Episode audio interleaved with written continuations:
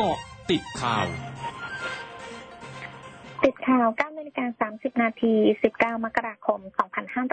2565 นายอนุทินชาญวิรกูล รองนายกรัฐมนตรี และรัฐมนตรีว่าการกระทรวงสาธารณสุขยืนยัน กฎหมายยาเสพติดที่มีผลบังคับใช้เมื่อวันที่ 9 ธันวาคม 2564 ประชาชนสามารถปลูกพืชกัญชาได้ตามบ้านผ่านช่องทางวิสาหกิจชุมชน แต่เมื่อมีการตีความทางกฎหมาย ดังนั้นจะออกประกาศกระทรวงสาธารณสุข เพื่อระบุให้ชัดเจน ว่ากัญชาไม่ใช่ยาเสพติดประเภท5ซึ่ง ร่างประกาศดังกล่าว จะมีผลบังคับใช้ ต่อเมื่อผ่านความเห็นชอบของคณะกรรมการป้องกันและปราบปรามยาเสพติด ที่มีนายวิษณุกระงามรองนายกรัฐมนตรีเป็นประธาน และอีกหลายหน่วยงานรวมเป็นคณะกรรมการ ซึ่งอยู่นอกเหนืออำนาจของกระทรวงสาธารณสุขนาย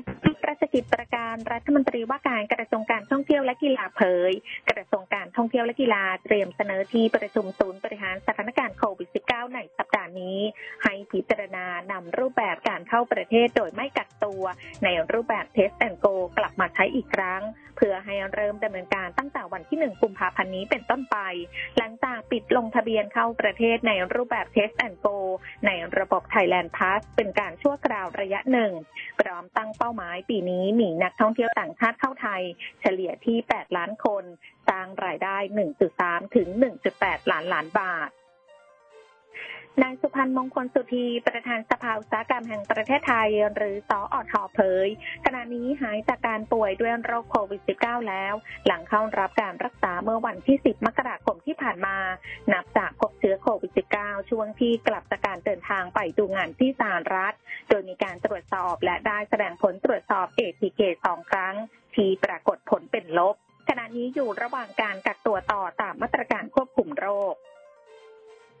นายแพทย์ยงผู้วรวันหัวหน้าศูนย์เชี่ยวชาญเฉพาะทางด้านไวรัสวิทยาคลินิก คณะแพทยศาสตร์จุฬาลงกรณ์มหาวิทยาลัยโพสต์เฟซบุ๊กยกผลการศึกษาการฉีดวัคซีนไฟเซอร์เป็นเข็มกระตุ้น สามารถกระตุ้นภูมิต้านทานเชื้อโควิด -19 ได้ดี ไม่ว่าจะเป็นการฉีดเบื้องต้น 2 เข็มมาแล้ว ในสูตรเกือบทุกชนิด ซึ่งการให้วัคซีนเชื้อตายนำมาก่อนได้ผลไม่แตกต่างกับการให้วัคซีน viral vector หรือ mRNA ซึ่งข้อมูลแสดงผลการยับยั้งสายพันธุ์เดลต้าและโอไมครอนได้เป็นอย่างดี แสดงว่าที่ผ่านมาประเทศไทยเดินมาถูกทางแล้วโดยผลงานทั้งหมดอยู่ระหว่างการเขียนเพื่อลงในวารสารระดับนานาชาติ ช่วงหน้าคืบหน้าข่าวอาเซียนค่ะร้อยจุดห้าคืบหน้าอาเซียน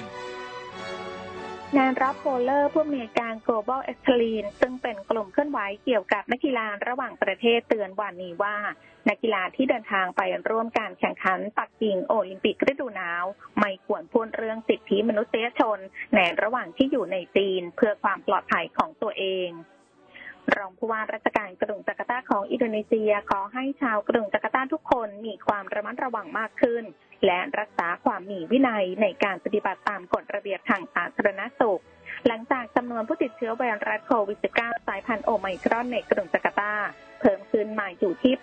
825 รายประกอบด้วยผู้ติดเชื้อที่มาจากต่างประเทศ 582 ราย และผู้ติดเชื้อในชุมชน